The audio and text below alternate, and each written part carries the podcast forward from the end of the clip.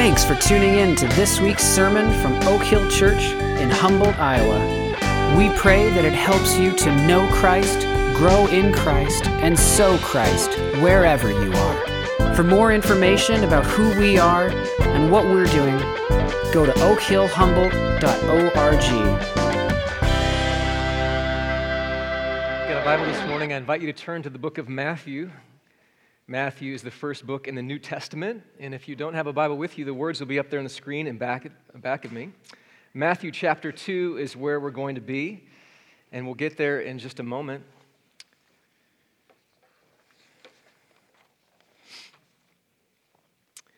Two dangers we face this Christmas. One is more obvious and one is more subtle.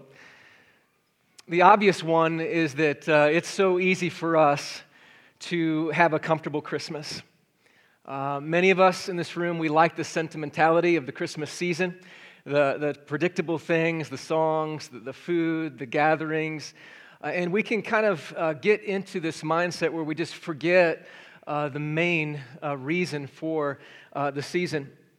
And so we've got to push back against the sentimentality and push back against what brings us this comfort so we can look at these truths again that are worthy of our worship.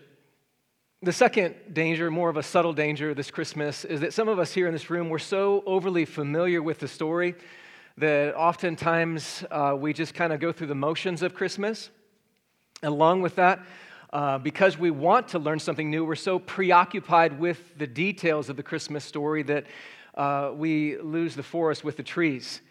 We get preoccupied with details that we don't cherish the bigger truths of the gospel here in these stories. We get sidetracked with things that are really secondary when we should be worshiping Christ as Lord. For example, today we're going to look at the story of the wise men. And it's really easy for us to begin asking questions and get wrapped up in the details of who were these men, where did they come from, how did they hear about this star anyway? And then speaking of the star, how did the star get there in the sky? Was it some conjunction of planets? Was this a comet in the sky that was just leading these wise men? And so we can get off on these rabbit trails and get so preoccupied with the details that we forget the main essence of Christmas. I saw this quote by Charles Spurgeon. He said this, "Let us close our eyes in worship rather than open them with irreverent curiosity." Maybe at Christmas time is a time for us to just close our eyes in worship at this Christ who has come to us. And so today, I want us to see three big gospel truths that will help us to worship Jesus this Christmas. They may not seem very Christmassy to us, but three big gospel truths. And so let me read first this text, familiar and fascinating story of the wise men coming to worship Jesus. Matthew chapter 2. This is the word of God. "Now after Jesus was born in Bethlehem of Judea in the days of Herod the king, behold, wise men from the east came to Jerusalem, saying, 'Where is he who is born king of the Jews? For we saw his star when it rose and have come to worship him.' When Herod the king heard this, he was troubled, and all Jerusalem with him. And assembling all the chief priests and scribes of the people, he inquired of them where the Christ was to be born. They told him, 'In Bethlehem of Judea, for so it is written by the prophet, and you, O Bethlehem, in the land of Judah, are by no means least among the rulers of Judah. For from you shall come a ruler who will shepherd my people Israel.' Then Herod summoned the wise men secretly and ascertained from them what time the star had appeared. And he sent them to Bethlehem, saying, 'Go and search diligently for the child. When you found him, bring me word that I too may come and worship him.' After listening to the king, they went on their way. And behold, the star that they had seen when it rose went before them until it came to rest over the place where the child was. And when they saw the star, they rejoiced exceedingly with great joy. And going into the house, they saw the child with Mary, his mother, and they fell down and worshipped him. Then opening their treasures, they offered him gifts of gold and frankincense and myrrh."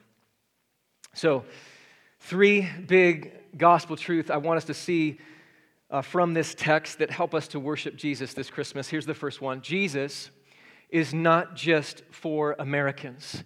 He is a light to the nations. Jesus is not just for Americans. He is a light to the nations. Verse 1 and 2 again. Now, after Jesus was born in Bethlehem of Judea in the days of Herod the king, behold, wise men from the east came to Jerusalem, saying, "Where is he who has been born King of the Jews? For we saw his star when it rose, and we've come to worship him." So who were these wise men? We don't know a lot about them. A lot of conjecture, not a lot of scripture when it comes to understanding who they were and where they came from. A lot of people have speculated that these men were pagan astrologers, Magi. And they're coming from perhaps 1,000 miles away in ancient Persia. But we don't know for sure. But what we do know is that they were coming from the east. And they had heard about this king. Evidently, they had been influenced by Jewish teachings, and they had read about this, and they had studied the stars, and they had seen this star that looked very different shining in the sky. And so in faith, they moved toward the star to worship this king.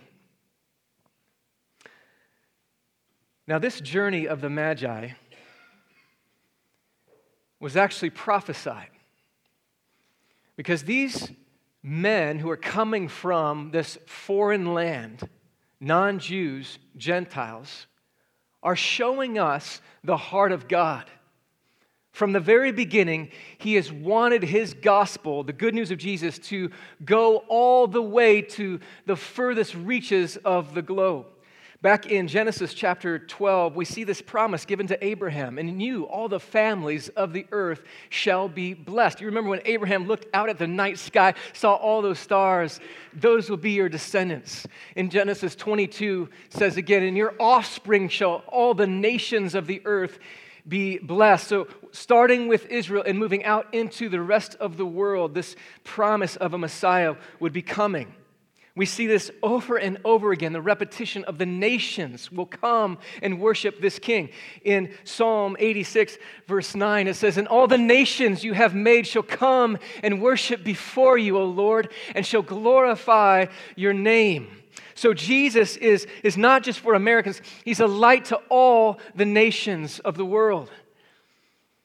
Even more pointedly, in Isaiah 49, verse 6, it says this, Isaiah the prophet says, "It is too light a thing that you should be my servant to raise up the tribes of Jacob and bring back the preserved of Israel. I will make you as a light for the nations, that my salvation may reach to the ends of the earth." So it's too small to contain and conceal this message to Israel. It's got to go all the way to the furthest reaches of the globe.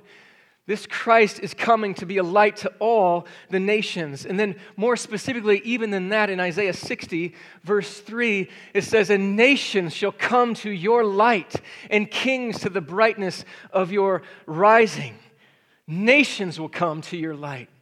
Kings are going to be coming to your light.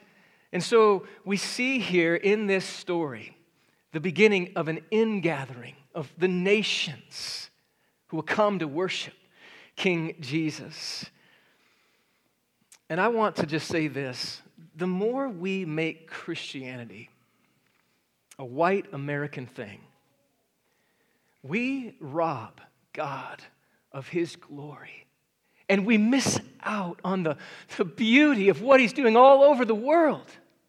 We do.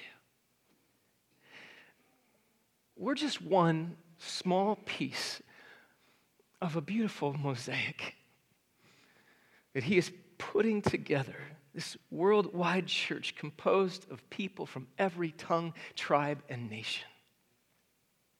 So these wise men, it's not so much that we know who they were, but who they represent.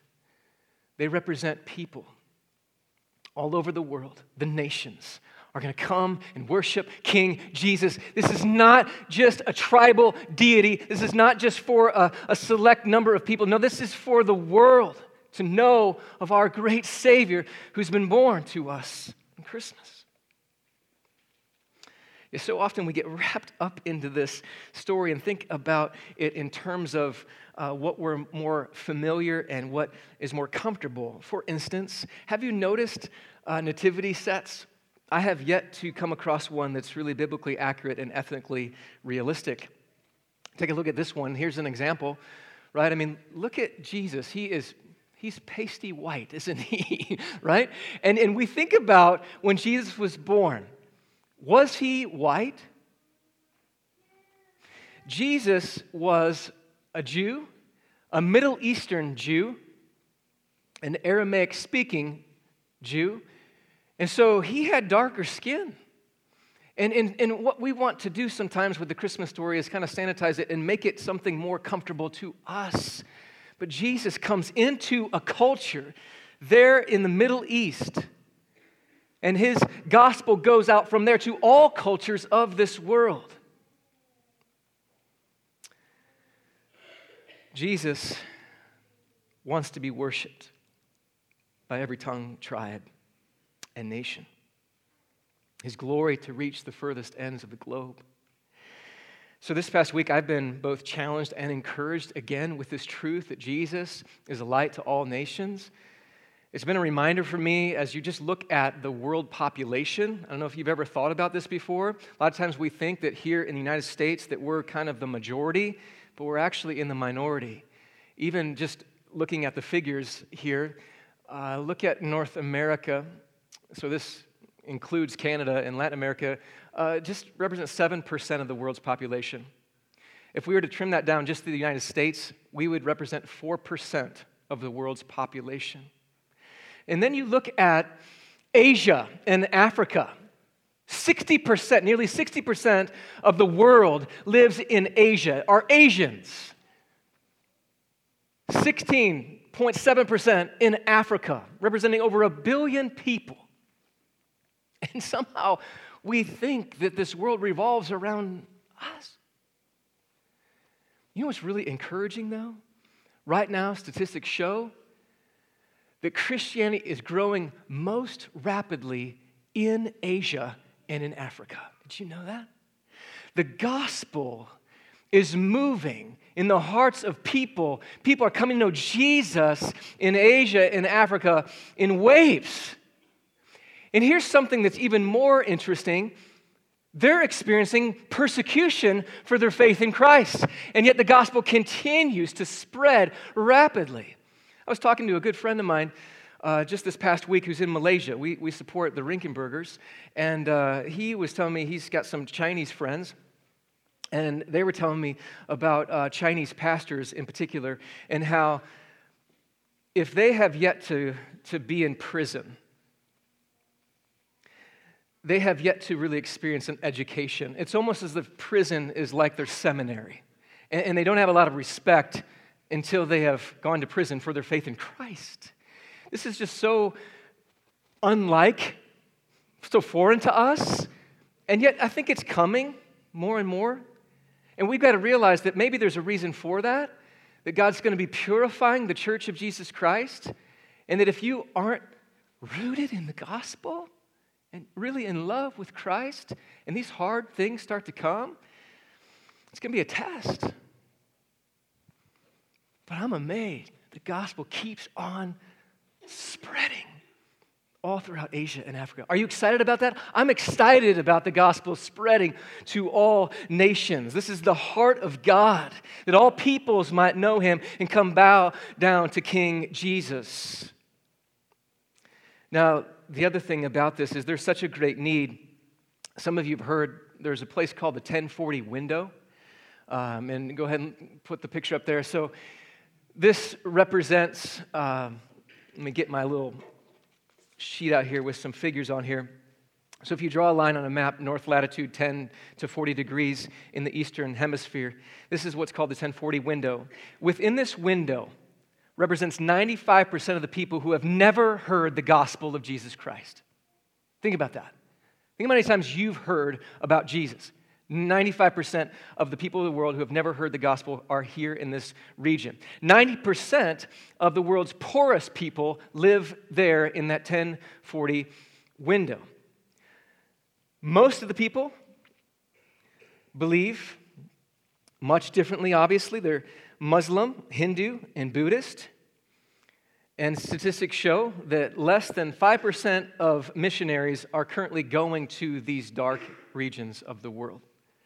We're going to places that have already been reached. And meanwhile, 2.5 billion people are on their way to an eternity without Jesus. That's heartbreaking. I want to expand our hearts. I want to expand my heart to have the heart of God for the nations of the world. We need His heart to partner with people who are doing this. And this is where it's so encouraging. We currently have several global partners in these areas of the world. I don't know if you've seen this. We have a new map as you come into the sanctuary, and this represents kind of the people who are now on the field, and doing the work that we can't do. Guys, we are partnering with them financially and prayerfully, and I'm praying that we would be able to go. Some of us, maybe. And God would raise us up to want to go to these furthest reaches of the globe and give our lives for Jesus in those areas. It's encouraging, but there's more work to be done. These are dark, dark, dark areas that need the light of Christ to come in. Matthew 24, verse 14 says this, "In this gospel, the kingdom will be proclaimed throughout the whole world as a testimony to all the nations, and then the end will come." You're wondering when the end will come, when Jesus will return again. We've got to be sending more and more people to the furthest reaches of the globe in these dark areas so that all the nations, all the people groups, these various people of different tongues and tribes and nations will hear about the gospel of Jesus Christ, and they'll have a viable witness there in their area. Locally, I was encouraged about a month ago. I was asked by a pastor that actually used to attend here. Some of you know Jose Pineda. He and his family are now serving at this church in Fort Dodge at Rolling Hills Community Church. They have a Hispanic church within the church. They're kind of meeting in that facility. And he asked me if I could speak for his church at this gathering. And so my whole family were able to go. And it was just such a good reminder of just our need to be partnering with people of different cultures and languages, and we're all together in this work of the gospel of Jesus Christ. It was also good for us to actually be in the minority where they had to translate for us, right? It was all Spanish and English, and so it was a wonderful opportunity. I'm thankful for that and what's happening there in that church. My wife has been such a great encouragement to me in this area personally. We have been reading through an Advent devotional that really encourages us to think about all peoples made in the image of God, even refugees, immigrants, people of all cultures, to have a heart, the same heart that God has for all peoples. And so that's the first point that we pull out of here. This big gospel truth for us to see is that Jesus is not just for Americans. He's a light to all nations. He is. Secondly, many people know about Jesus in their heads, but aren't moved by Him in their hearts. Many people know about Jesus in their heads, but aren't moved by Him in their hearts. Look at verses 3-6. "So when Herod the king heard this, he was troubled, and all Jerusalem with him. And assembling all the chief priests and scribes of the people, he inquired of them where the Christ was to be born. And they told him, in Bethlehem of Judea, for so it is written by the prophet, and you, O Bethlehem, in the land of Judah, are by no means least among the rulers of Judah, for from you shall come a ruler who will shepherd my people, Israel." And so this news of a king that's been born and these magi that are coming from the east. Herod's troubled by all this, and meanwhile he summons these religious leaders, these chief priests and scribes. The chief priests were the ones who would oversee the temple worship of God's people. The scribes were those who would oversee and be guardians of God's word, and they would be tasked with this meticulous job of writing down verbatim the words of the Old Testament onto these scrolls. And so they were very familiar with all of this language, familiar with all of these Old Testament texts and prophecies. And so when Herod pulled them together and said, "Hey, what about this Christ that's been born? Where is he born at?" They knew the right answer, right? Oh, yeah, that's in Bethlehem. And by the way, that's Micah 5, verse 2. And they just knew it from memory. They had studied it, dissected it, probably debated it, detailed it out, and yet did nothing about it. They knew a lot about this Messiah, but they weren't moved by him in their hearts. They were indifferent. Almost picture them here just kind of, that's great, Messiah. Went right back to their normal life, their comfortable life. Only 5 miles away, Jerusalem was from Bethlehem. Not even out of curiosity could they get up and take a walk and go check this thing out. They must have thought, well, if this Messiah was born, surely he would notify us because we're really important. We're like the religious people. And they sat there and yawned. I don't know if you guys have seen this new gift that's out this Christmas, this beanbag onesie. Have you seen this? So if you're still looking for that perfect gift, $89.99 only for a beanbag onesie.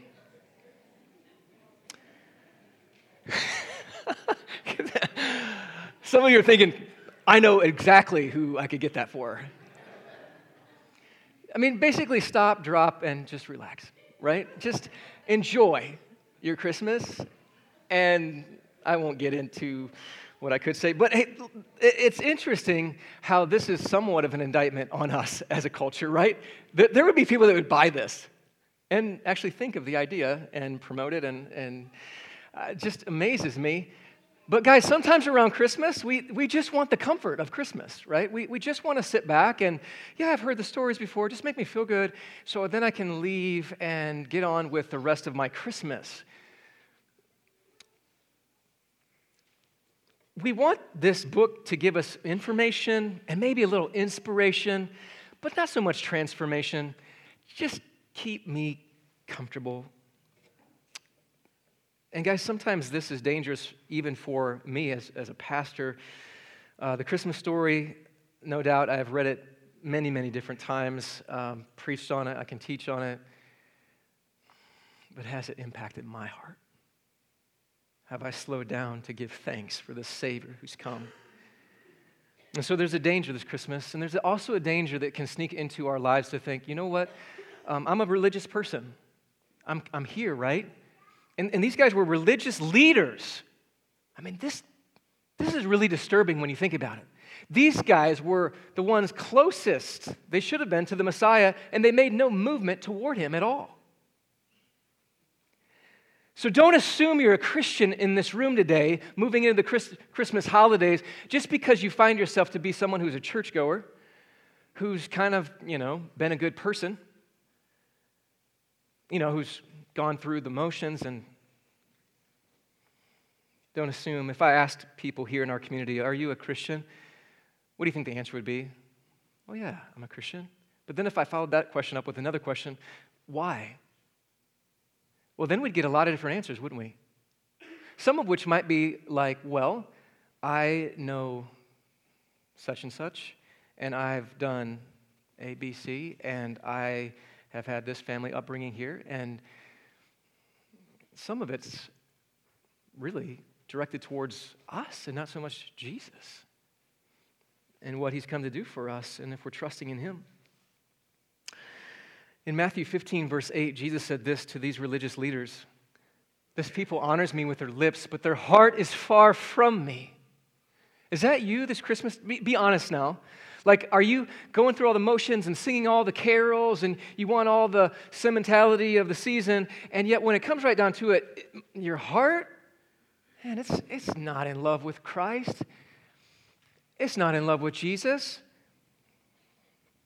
John 5:39, Jesus says this also to this group of religious people: you search the scriptures because you think that in them you have eternal life, and it is they that bear witness about me, yet you refuse to come to me that you may have life.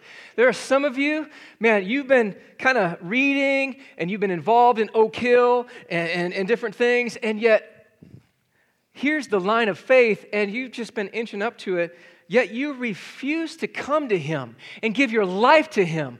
Why? This is the time for you to step over that line and say, yes, Jesus, I know I'm a sinner. I know I deserve punishment for my sin, and you took it all on the cross for me, and you've been raised from the dead, and I trust you with my life.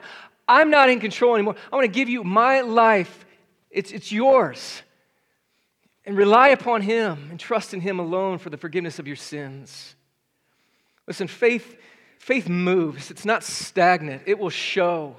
So some of you, you might think, well, hey, I'm a Christian. But listen, if your Christianity hasn't made any difference in the way you live, you have no grounds for assurance today.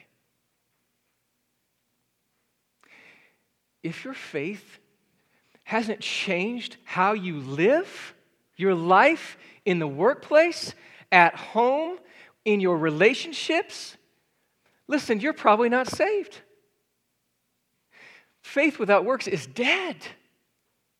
We're not saved by our works, but our faith produces a new life because God's changed our hearts. It'll show.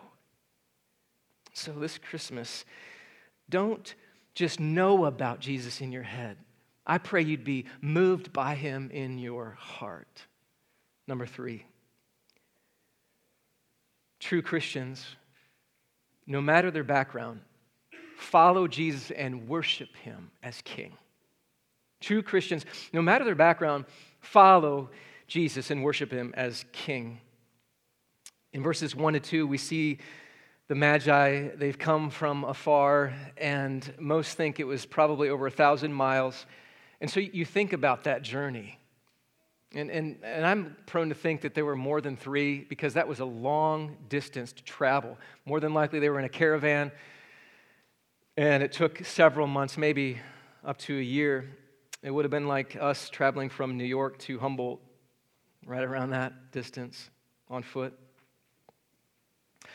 But it would have taken faith, wouldn't it, to make that journey? I mean, they see the star in the sky, and they've got to believe that underneath that star is a king that they've come to worship. That took faith to move out. In Hebrews 11, verse 1, gives us a definition of faith. Faith is being sure of what we hope for and certain of what we do not yet see. So they had faith to move out toward this star, believing that there would be a king there that they would worship, the King of all kings and Lord of all lords.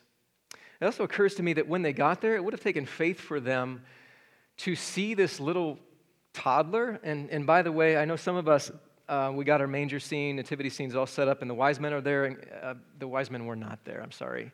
The Magi would have not been there at the manger scene. It would have taken them longer. In fact, if you look here in the text, it says that they showed up at the house where they saw the child in verse 11. Going into the house, they saw the child with Mary, his mother, and they fell down and worshiped him. So by now, Mary and Joseph were in probably a really small house because they were poor people. And there's Jesus, maybe about 2 years old right now. And here comes these wise men. Pretty distinguished men, you know, probably had a lot of money. And here they come, and they see him. And how did they respond? How did they respond? Well, verse 9 says, after listening to the king, they went on their way, and behold, the star that they had seen when it rose went before them until it was time, or when it came to rest over the place where the child was. Verse 10, when they saw the star, they rejoiced exceedingly with great joy. So this is like kids at Christmas morning, you see the tree, and there's all the presents, and you're like, I got to see what's underneath the tree. They had to see what was underneath that star. They raced there, and they were rejoicing.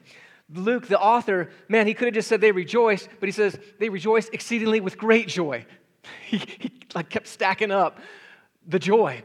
They couldn't contain themselves. This was a joy that was so different than any other kind of joy they've ever experienced before.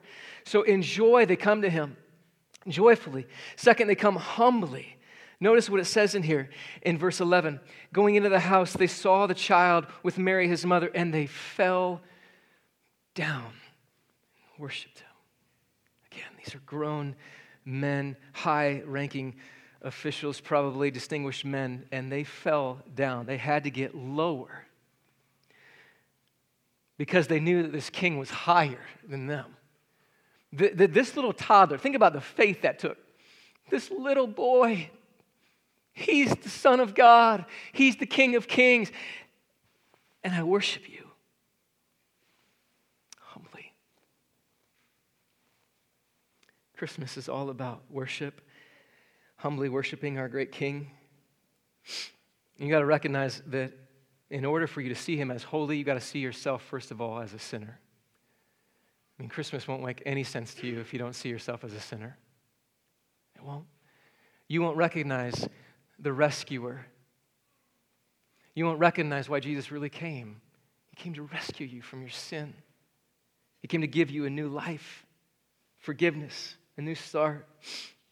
These men were convinced this was the king. They bowed down humbly before him. And notice, not only humbly and joyfully, but also sacrificially. It says then, opening their treasures, they offered him gifts of gold and frankincense and myrrh.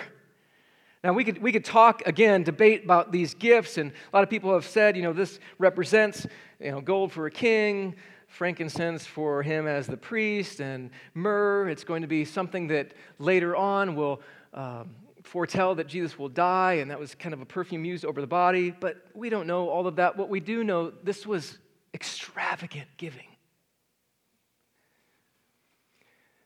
This was not like a have to. Like they didn't come in there and like, I suppose we better offer our gifts to the king. We better do that. And it wasn't like, oh, he's really needing our gifts because he's poor. He's the king of all kings. He's not served by human hands as though he needed anything, for in him is life and breath, and he gives that to us.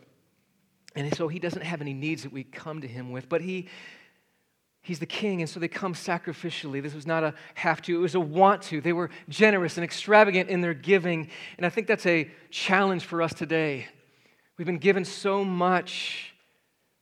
Are we giving Jesus everything? He owns it all. Are we giving to him and worshiping him this Christmas joyfully, humbly, and sacrificially? It was a holy night. They were falling down on their knees, as the song says. Christ is the Lord. Oh, praise his name forever. And so as we close, I love that Matthew begins his gospel and ends his gospel on the same note. In Matthew 2, he's talked about how the nations are coming to see this king, to worship him. And now he bookends the gospel, Matthew 28, with this commission that we've been given as Christians. And Jesus came and said to them, all authority in heaven and earth has been given to me. Go therefore and make disciples of all the nations, baptizing them in the name of the Father, the Son, and the Holy Spirit. And so God's global purpose here is that all nations would worship King Jesus joyfully and humbly and sacrificially. That's God's heart. And so our ultimate purpose then is the same. As Christians, we worship King Jesus, and we want to join him in spreading this gospel, this good news, so that all the nations would hear of our great King. We're to be that light now. He is the light, and we are the light of the world, that all the nations might worship him. He is worthy of our worship, and so worship him this Christmas, just like the wise men. Let's pray.